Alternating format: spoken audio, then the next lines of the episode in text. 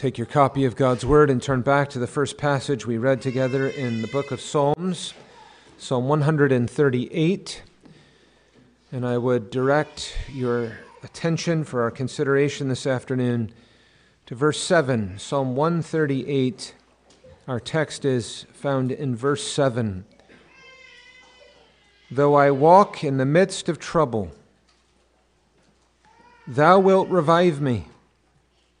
Thou shalt stretch forth thine hand against the wrath of mine enemies, and thy right hand shall save me. David, who is the human author inspired by the Holy Spirit in this particular song, inspired song given to us to sing, knew a lot about what it meant to be in trouble. Really, from the days of his youth, he found himself in constant turmoil, upheaval, many perplexing difficulties.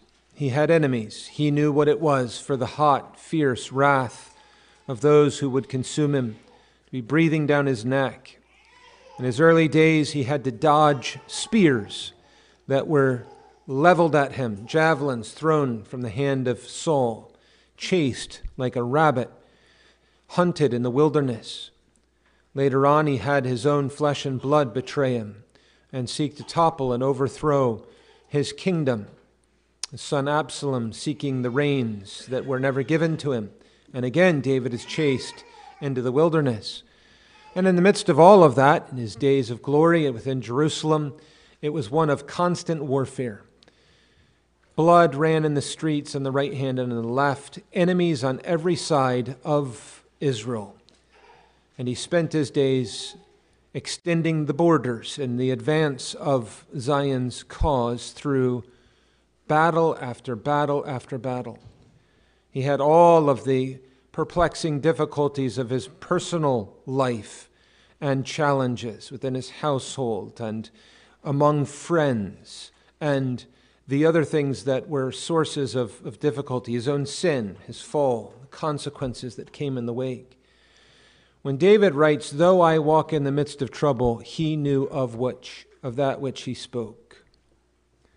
But these are, as you well know, first of all, the words of a greater than David, the Lord Jesus Christ.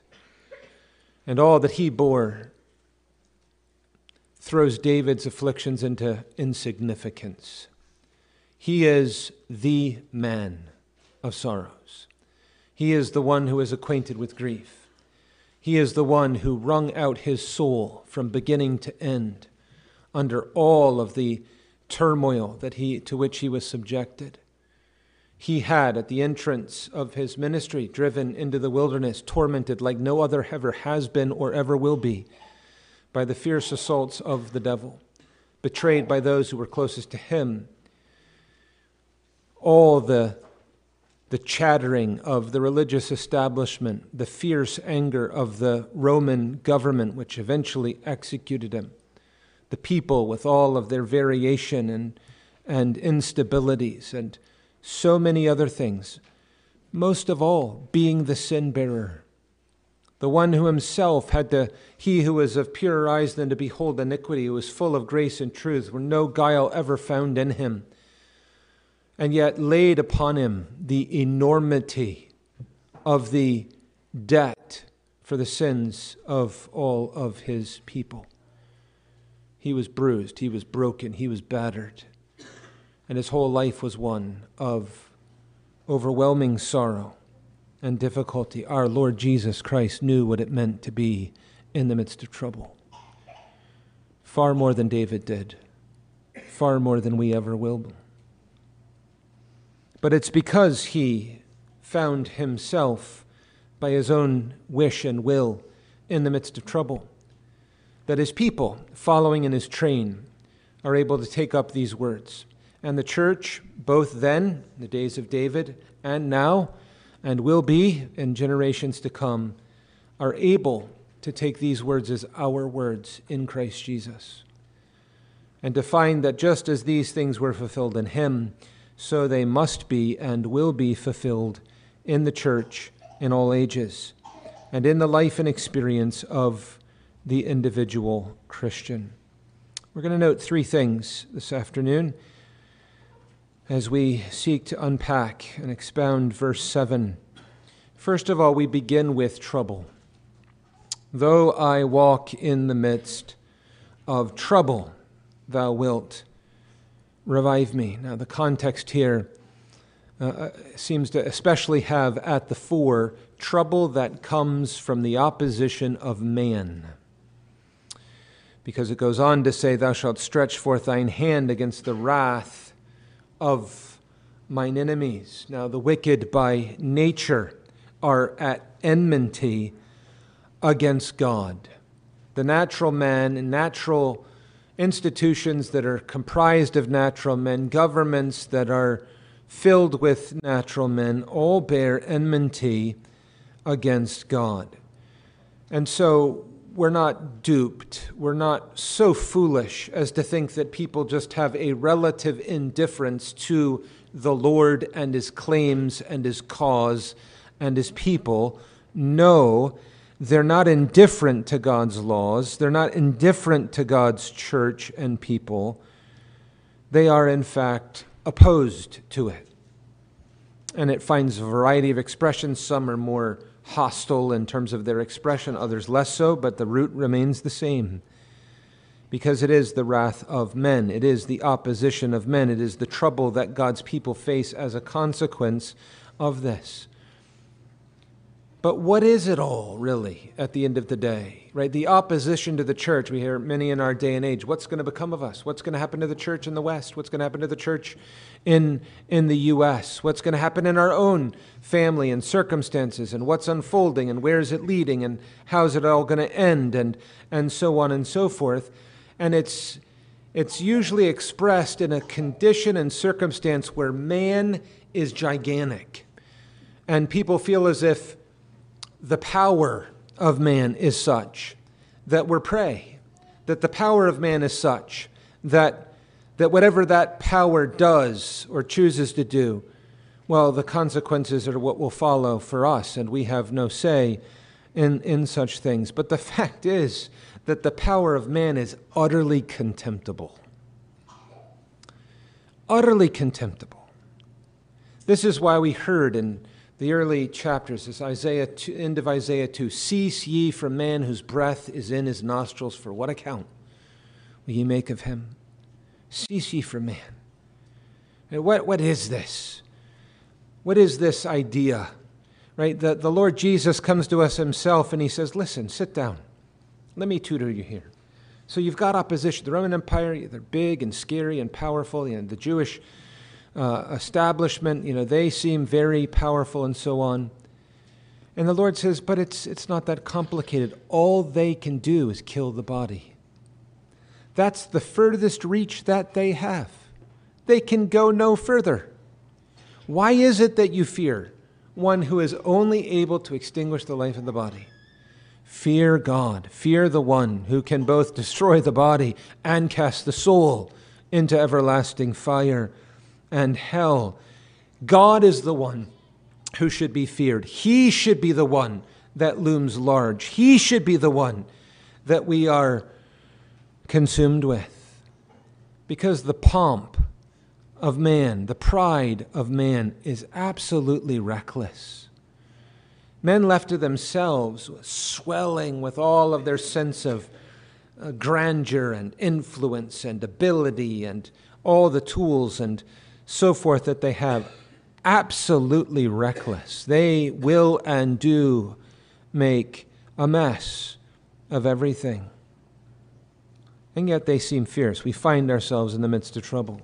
Esau seemed fierce to Jacob, and he was, humanly speaking. Nebuchadnezzar seemed fierce to Daniel's three friends, Shadrach, Meshach, and Abednego. And he was exceedingly wroth. But what are these things before the Lord? Because at the end of the day, God's people are not the problem. All of the enmity and opposition is ultimately focused against God himself.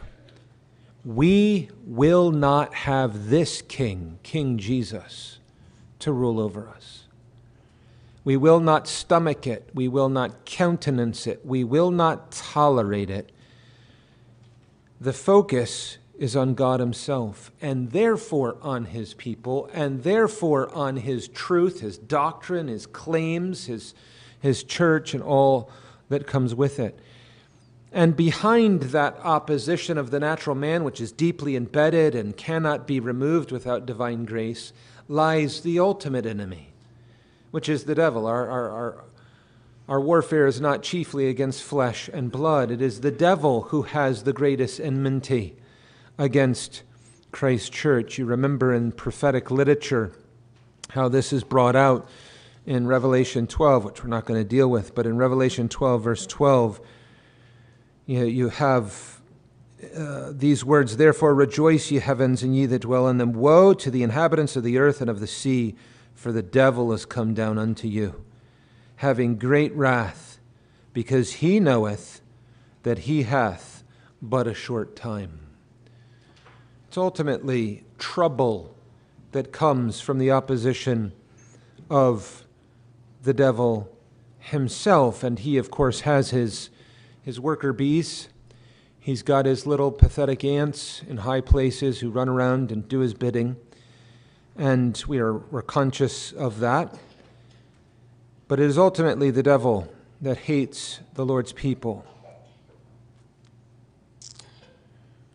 And God, and the enemies of God, they hate the good works of God's people because, as 1 John 3 tells us, their works are evil. So the thought of someone standing up and saying, "Thus saith the Lord, the creator of heaven and earth, the God who upholds and sustains everything, the one who's going to bring the whole world to judgment, the one who alone provides the sole source of salvation, God says," and then you fill in the blank, with regards to any aspect of his law, any aspect of his revealed will, anything from Genesis to Revelation that God says, and that light that is poured into the dark pool of this world is resisted because it exposes the darkness. Men hate, they don't want to hear about what God says regarding religion, idolatry, the Sabbath. They don't want to hear what God says about the only way of salvation and the true religion. They don't want to hear about sexual purity as God defines it, or 50 million other things, because their evil deeds are being exposed. And so the church finds themselves in the midst of trouble. And here the church is always is seeking, as we sing in Psalm 122, seeking the peace of Zion, seeking the first God, Christ's kingdom and his righteousness, seeking the advance of his cause. That's all we want. That's all we're about. We're simple. We have one task, and that is to build the kingdom of the Lord Jesus Christ with all the strength we have in the very brief space that we're given. And so we're seeking the peace of Zion. And yet the enemies, as we sing in the Psalms, they stand on the sidelines and they say, raise it to its foundations. Not R-A-I-S-E, not lift it up, but raise it to the ground. Raise it to its foundations. You see the corruption, you see the depravity of human nature. They go astray even from the time that we are born, apart from the intervention of the Lord Jesus Christ. And every thought of the natural man, and every imagination of the natural man's heart, all of his bent, all of his inclination is only evil, and that continually, as Genesis 6 tells us. And so, as a result of that, there is no truce. No truce possible. Right? People think in every generation, they think to themselves, well, people just don't understand. And the world just doesn't understand. If we could just explain to them, if we could just marshal arguments to persuade them, if we could only, accomplish the thing, we need to get together with them, we need to work together with them, we need to see that we're able to work together in a common cause, and so on and so forth. And the Lord says no. He says no truce is permitted. No alliance is allowed. We work for one, and that is the great King. And all of the ideas that are so popular now and always have been, that somehow we're going to, harness these entangling alliances to bring about that evil means, through that evil means some notable good, is a figment of people's imaginations. It's a fool's errand. No, we find ourselves, we walk in the midst of trouble, and it cannot and will not be otherwise. We walk in the midst of trouble. The trouble, of course, is found in those who oppose Christ. Right? You have Ahab is the one who comes to Elijah. Thou troubler of Israel. Who's the troubler? It's the wicked king who won't bow to Jehovah. Elijah is the one coming with the truth that sets free. So there's the trouble. Secondly, there's turning, the turning of these things. So though I walk in the midst of trouble, thou wilt revive me. Thou shalt stretch forth thine hand against the wrath of mine enemies. So here the Lord is saying, you're in the midst of trouble, but that's not all that you're to factor in, that the Lord himself arises, that the Lord himself will revive his people, as we'll hear more in a moment. But the Lord stretches forth his own hand, and he opposes those who oppose his people. He stands against this wrath of our enemies. He opposes their opposition. Indeed, he is able to turn even their wrath to his own praise, if he is so pleased to do so, as we see in Psalm 76. Our faith may be weak at times, and it may shake, and it may look as if the Lord's people are in desperate straits and may be ruined, and so on and so forth. And the Lord says, thou shalt stretch forth thine hand against the wrath of mine enemies. The Lord comes ruling in the midst of his enemies. He rules in the midst of his enemies. We're in the midst of trouble. He is in the midst of all of that, among enemies, overruling them as a governor, as the ruler, as the sovereign. And so the Lord is able and has done over and over and over and over and over again. He comes in and frustrates, utterly confounds all of the conniving and mischief and machinations of his enemies. He takes them in their own trap. They dig a pit for others, and the Lord causes them to fall into it. The stone that they have for others rolls over top of them. They rage against the Lord, and all the while they think that they're gaining the upper hand to put down the true religion, to put down the claims of Christ, to put down the moral law of God, and so on. And while they rage against God, all the while, unbeknownst to them, they're treasuring up to themselves wrath against the day of wrath. They're fulfilling the very purpose that God himself has. He is pleased to give them rope with which to hang themselves, to turn this into a display of his own justice, to stretch forth his hand against their wrath, and to show forth the glory of his own sovereignty. Not always easy to see this, is there? We think in terms of the church corporate, threats, forebodings, in the church at large, but you can take it down to the individual level as well. What was Job to make of the Chaldean robbers who swooped down upon his estate and hauled it away? The Lord was in that as well. And the Lord was doing, not only with Job, but with the Chaldean robbers, his own purpose. They are culpable in all of their wickedness. They contrived this idea of sacking Job and stealing from him. They're going to be damned for it, held accountable for it. But the Lord was using it, even these enemies, in order to accomplish his purposes. So often that very familiar passage from Isaiah is the one that we so often overlook, or we think about when we're not in the midst of trouble, when we're not in the midst of difficulty, that we're to be still. We're to know that Jehovah is God, that he will be exalted among the heathen. Right? We think of the stillness, the quietness, the peace. Be still. And we think of knowing the Lord. Right? We have to have our minds fixed upon him, our minds stayed upon him, and to trust him. We have to think of the glory of the Lord, the presence of the Lord, and so on. But it does go on, I will be exalted among the heathen. He will be exalted in the earth. That part is so often left off. There are those who seek to destroy the church of Jesus Christ, and God uses that very pursuit to build up his church. Over and over and over, you'd think that the devil would be putting his head through a wall in frustration, because all of his pursuits to destroy the church are turned to be the very means that God employs to build up his church. And he frustrates all of the opposition to his own cause.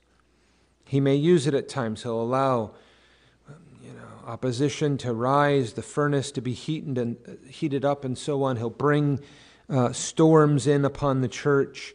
The winds are howling and blowing at great speed, and he's separating the wheat and the chaff. He's purifying his church in the process. He's pleased to cause her to be revived in that sense. When the church is in a time of ascendancy, everybody and their brother can play along. And hypocrites can thrive in that context. But when the hammer falls and the fire comes and the winds blow and all that comes with it, all of a sudden things change dramatically. God uses the wind of man's wrath to blow the chaff away. He purges his people. Those who are true Christians, he purges and purifies them. He burns off the dross and covers them with the purity of glittering gold. He uses it to unify his people. He stretches forth his hand against the wrath of his enemies. But he uses that opposition to unite his people. He's speaking about gold. You take pieces of gold. They all run together when you melt them. You can have several ounces of gold, throw them all into the same cauldron, heat it up. They're made one piece of gold. The Lord uses it to strengthen and to tighten down the ties between God's people and the church at large. Whereas schism, separation, and these other scandals, which are a provocation to the Lord, within the broader church can be comfortably tolerated in times of peace, in times of great difficulty and persecution, those walls have to be broken down. Those breaches have to be mended. Those walls have to be repaired. And there has to be a coming and pulling together on biblical and principled terms. Oftentimes the gospel is multiplied. The kingdom advances. So we could give so many examples of this. An obvious one is from the book of Acts. In Acts chapter 8, it opens, and Saul was consenting unto his death, that is Stephen's death. So Stephen has just been martyred. And at that time there was a great persecution against the church, which was at Jerusalem. And they were all scattered abroad throughout the regions of Judea and Samaria, except the apostles. And devout men carried Stephen to his burial and made great lamentation over them. But look over him, verse 5. Then Philip went down to the city of Samaria and preached Christ unto them. And what we find is that the Lord brings these times of persecution. It results in a diaspora, and that diaspora takes the gospel into the Gentile nations. He had said, go from Jerusalem, Judea, Samaria, to the uttermost parts of the earth. And the Lord comes along and he throws wind in their sails. And he carries them fast and furiously in a very short space to nearly the corners of the then known world, where the gospel is being taken and preached in all four directions. The Lord uses it for the gospel to be multiplied. Sometimes the fragrance of the church is actually intensified through these times of trouble. In our first home, we planted, we took stones and put them out and in the yard and made a spot where there was like a fire pit, and we planted Roman chamomile in between the stones. Right, so Roman chamomile, you can take it and cut it and I think make tea with it and so on and so forth. But the neat thing about it is that when you squish it, it gives off its fragrance. And actually it thrives.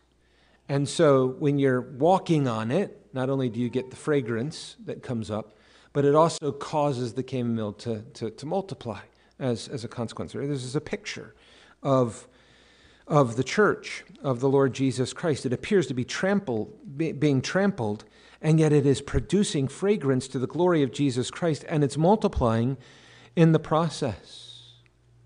Right? The Lord's people praise him when they're delivered. We see that. The backside of the Red Sea, Exodus 15, we have the song. We're praising the Lord. The horse and the rider, they've been cast into the depths of the sea. The Lord has trounced Pharaoh and his army, and so on and so forth. And the Lord has been pleased to deliver his people. But it's more than that. The Lord also wants to make his enemies to acknowledge his glory. Because if you go the chapter before in Exodus 14, what do we read? In verse 18, "And the Egyptians shall know that I am the Lord, when I have gotten me honor upon Pharaoh, upon his chariots, and upon his horsemen." And you come to verse 24. "And it came to pass that in the morning watch, the Lord looked unto the host of the Egyptians through the pillar of fire and the cloud, and troubled the host of the Egyptians, and took off their chariot wheels, that they drave them heavily, so that the Egyptians said, Let us flee from the face of Israel, for the Lord Jehovah fighteth for them against the Egyptians." Here, God's enemies in their own mouths are acknowledging God's glory. And the Lord loves to bring this to pass in the mystery of providence, to see God's hand. When he stretches forth his hand against the wrath of his enemies, it's not only for the benefit of his people, but it is also in order that his enemies might see it. He frustrates them. He baffles them in order that he might bring about good for his people. Right? This is most beautifully displayed where? The cross. Right? The cross appears to be the greatest defeat if you're looking on the surface from a distance.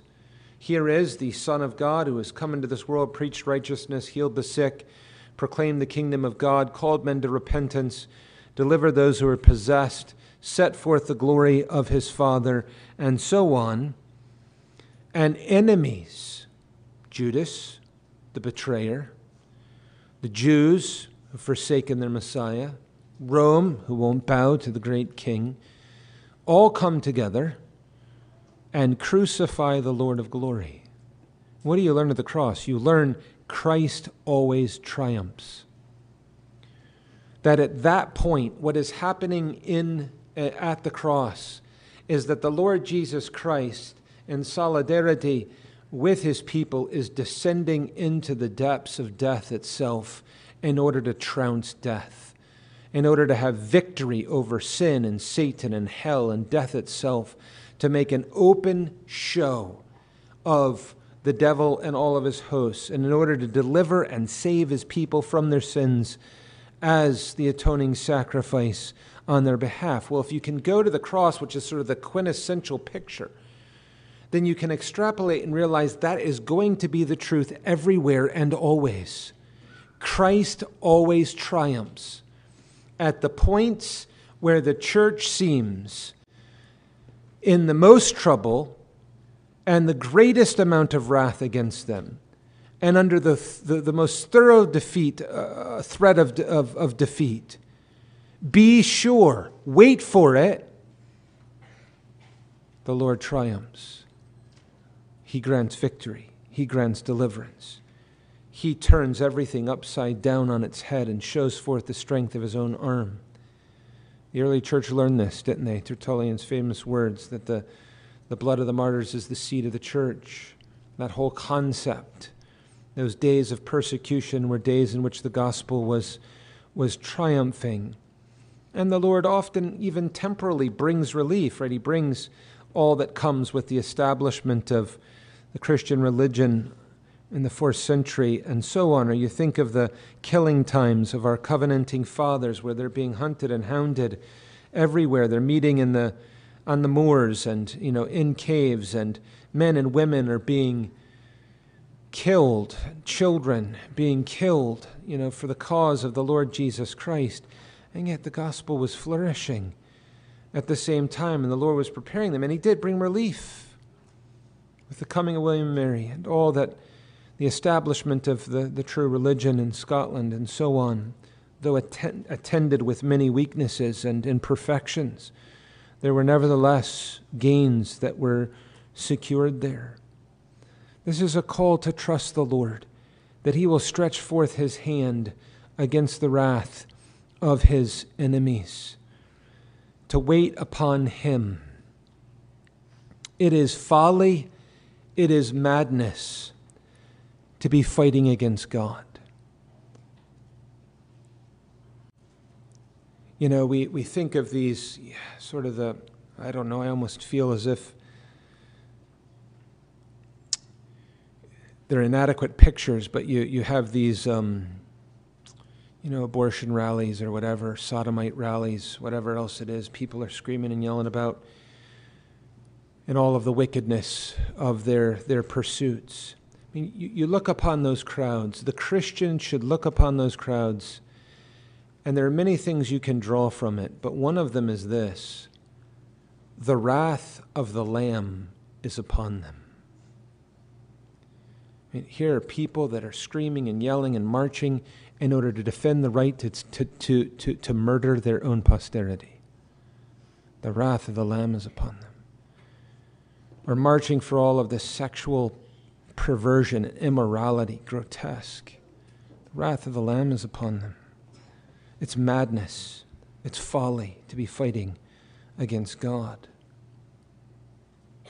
We need to recognize the overruling hand of providence. When God's cause is threatened, the Lord is the one who stretches forth his hand against his enemies. So the response of slavish fear is sinful. Not only inappropriate, not just misguided, it's sinful. We're to be trusting in the Lord. Nor are we to be putting our confidence in princes. Cursed is the man that trusteth in men. We're to be making our hope, placing our hope in the Lord himself. And when enabled to do so, we can bear our injuries with meekness, because we see what others don't see. We see the Lord above it. We see the Lord ruling and overruling. We see the Lord perfecting his work. We see the Lord advancing his cause, even if it's underground. You'll remember the language of Rutherford talking about our own personal afflictions. You know, he says, remember, you have in winter time, it appears as if everything's dead on the surface, but there's a lot going on underneath the surface with the roots and so on. So humility thrives best in winter. Remember, the Lord's work is underground. It's unseen by the natural eye. The Lord is accomplishing things that are going to stagger the imaginations of men, his elect people, for all of eternity as they look back upon the works of God and what seemed as a mangled mess. All those twists and turns and intricate overlaying threads, the Lord was pleased to bring about something absolutely beautiful for the glory of his own name and the good of his own people. That brings us thirdly to triumph. Though I walk in the midst of trouble, thou wilt revive me. Thou shalt stretch forth thine hand against the wrath of mine enemies, and thy right hand shall save me. So we have two things: thou wilt revive me, and thy right hand shall save me. Both of these are descriptive of triumph. The Lord is actually pleased to take the wrath of men and to tighten his reins on it, to restrain it at times, to say thus far and no further, to put an end to it, to hedge it in. There are other times when the Lord is pleased to actually turn it upside down so that the wrath is used to produce praise to the Lord. You see this. Paul, who was formerly Saul of Tarsus, he wasn't indifferent to the Lord Jesus Christ or to the church of the Lord Jesus Christ. He laid awake at night plotting and planning how to kill as many Christians as he possibly could, how to put once and for all an end to the preaching of Jesus as the Messiah. He was covering great swaths of land and running from city to city in order to persecute, to find, hunt them out, and to imprison them, if not to murder them, as he did with Stephen. Wrath, anger, opposition. Sometimes the Lord will come and he will revive his church and save his church through the conversion of their enemies. So there's Paul. He goes from being a weapon in the hand of the devil to a weapon in the hand of Jesus Christ. He goes from being the most fierce persecutor of the church to the most powerful preacher in the church, the apostle to the Gentiles, used by God for the planting of churches all over Asia and Europe, and writing under the inspiration of the Holy Spirit a big chunk of our New Testament Bibles. Sometimes the Lord will save his people and revive them by diverting God's enemies from their course. So it looks inevitable. It looks certain. You know, the way things are going, we can see for sure what is going to come about, what the consequences will be, and the Lord chooses to divert from their course. So there's Sennacherib. He's saying some pretty nasty stuff, right? We would feel uncomfortable saying it ourselves, though we're forced to when we read our Bibles. Right? The stuff he says to the Jews on the wall, pretty rough stuff. And he's saying it's as good as done. You know, all the other gods of all the other nations said the same sort of stuff you say, Israel. And look where they are now, sacked, and all their gods destroyed. You're an idiot if you think that your God's going to deliver you. What does the Lord do? The Lord comes down and he diverts him, so that he's sent away. He has to pack up and run and leave as a consequence. Or you think of how God sends the Philistines to the relief of David in the days of Saul. There's all sorts of things that take Saul away. Saul looks as if he's got David in the net. Boom. The Lord sends Saul fleeing from him.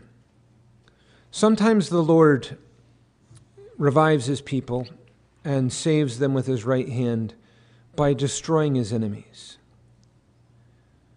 So the fact is, and the Bible teaches us, that our God kills people.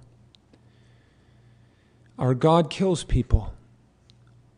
And those who rage against him and against his people, sometimes he will just snuff out, cut down, remove them from the world.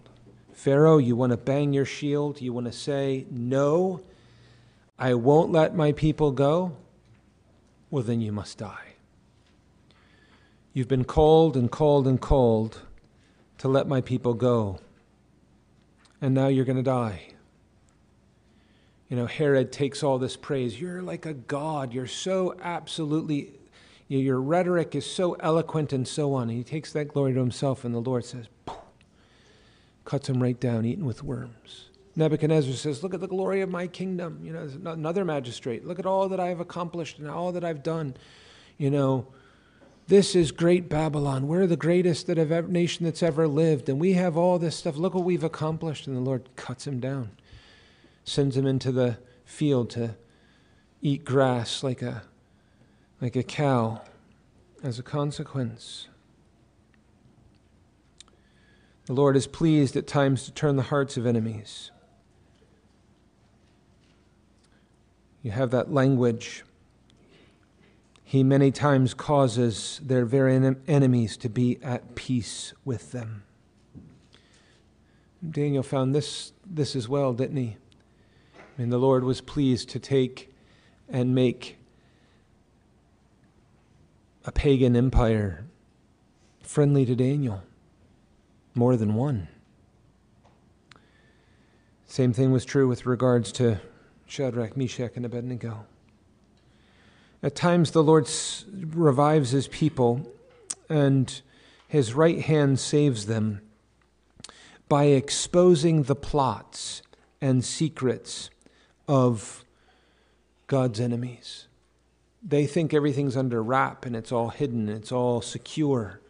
You know, they've got many, many, many layers. In our day and age, we would think in terms of cybersecurity and all of the, I don't know anything about it, but all of the layers and layers and layers of impenetrable security. No one can possibly break through this and so on. God exposes the plots and secrets. Remember Elisha and the king of Assyria. He's out to get God's people, and he's going to do this thing and that thing, and finally he's like, who's the traitor in my bedroom? Who's in here telling the king of Israel what I'm plotting to do? And they say, no one.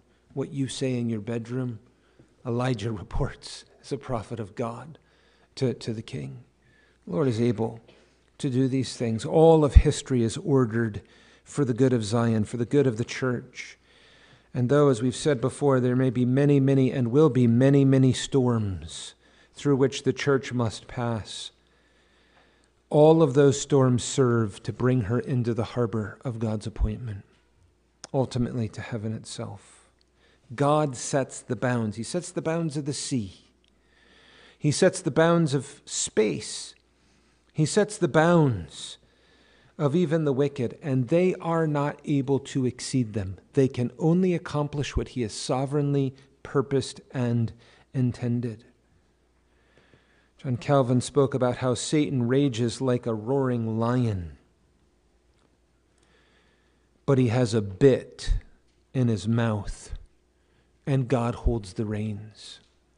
I wonder if Bunyan actually pulled a leaf from Calvin at that point, because you'll remember in the Pilgrim's Progress, children, how Christian is making his way up the path, and the lions come out, and they're ferocious, and they're roaring, and they're scary, and there's teeth, and there's all that would be fearful. Christian's told, stay the path. Stay on the path that's been appointed for you. They cannot reach you. They cannot touch you. And he discovered as he went forward in the Lord's strength, that they were chained. And they could come with all their fury, but they could not reach him. It's true of the devil. He may roar like a lion, but he has a bit in his mouth, and God is the one who holds the reins. Well, it makes you wonder. God says that even the wrath of man shall praise him. If the wrath of man shall praise God, how much more should we? We don't just wait. We don't wait until we see it. Show me, and then I'll give thanks for it. No.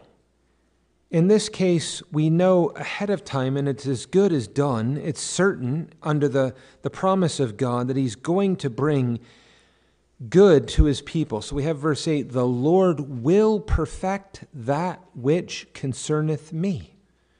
He will perfect that which concerneth me. His mercy is going to endure. He's not going to forsake the work of his own hands.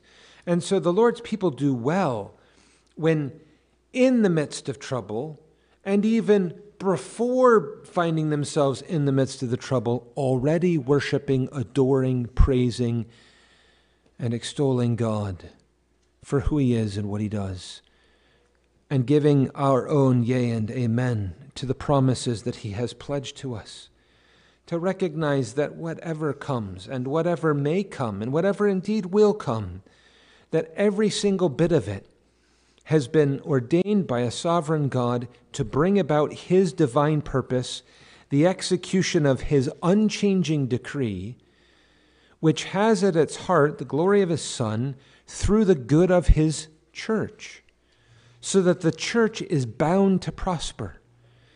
It does not matter if all of the money in the world, all of the military might in the world, all of the smartest people in the world, and everything else in terms of resource that you could gather together, if it were all, indeed, if you were to take all of the resources of all of the history of the world and bring them to one time and one place, and then to unleash as a tidal wave every bit of those resources, withholding nothing, on the church in the midst of one of its weakest seasons throughout the history of the world, you would not be able to destroy it. Because it doesn't matter how much opposition is raised against the church. It is ultimately raised against an invincible, omnipotent, almighty arm of Almighty God. And nothing matches that. Nothing can match that. The Lord is the strength of his people, and the Lord will have his way. And his way is perfect, and therefore his people will be preserved. His cause will go forth. You say, well, Pastor, we hear all this, and we understand it, and we believe it, but, you know, what about us in our particular circumstances, me as an individual, or my family, or whatever? Are you saying that we are given a guarantee that everything will be rosy and happy and fine for us in all of our circumstances? That's not at all what I'm saying. So don't mistake in me. That's not what I'm saying at all. What I'm saying is that God's cause, his church, his kingdom, will thrive and flourish and advance. That is what you can be certain of. You may be called to martyrdom. Your family, like so many of our fathers before us, may lose absolutely everything because of the cause of Christ. Your job, your house, your money, whatever else. So I'm not saying you're promised to be relieved of that. But at the end of the day, if you're a true believer, what matters most to you? And what matters most to you, I don't want to be overly burdensome to anyone in terms of the emotion that we necessarily feel. But at the end of the day, Christ's cause and kingdom is what matters most. Indeed, is all that matters most to us. And if we're called upon to lose in order that his kingdom may gain, then the Lord's will be done. Then may he fetch glory for himself in all of those circumstances, because he remains our full portion and he remains our exceeding great reward. And so we cannot lose him, as you well know, as our full portion, and nothing and no one can ever strip us of the eternal reward. What is the loss of life and property in this world in contrast to the gains of all of the eternal reward that the Lord promises to his people? When compared, we're made to see that there is no loss. There can be no loss, ultimately, when all is placed in the scale as it must be, as it should be. The Lord will revive. He'll revive the individual Christian. He'll revive his church. His right hand will save the individual Christian. His right hand will save the church of the Lord Jesus Christ. How and why? The answer is because Christ himself was revived. Because Christ himself was delivered. Because Christ himself, by the strength of his own right arm, had the victory over all of his enemies, and all opposition, so that reigning he will have all of his enemies put under his footstool. It's only because of the Lord Jesus Christ that his people are given any guarantee at all. Though I walk in the midst of trouble, which you will, thou wilt revive me. Thou shalt stretch forth thine hand against the wrath of mine enemies, and thy right hand shall save me. Let's stand for prayer.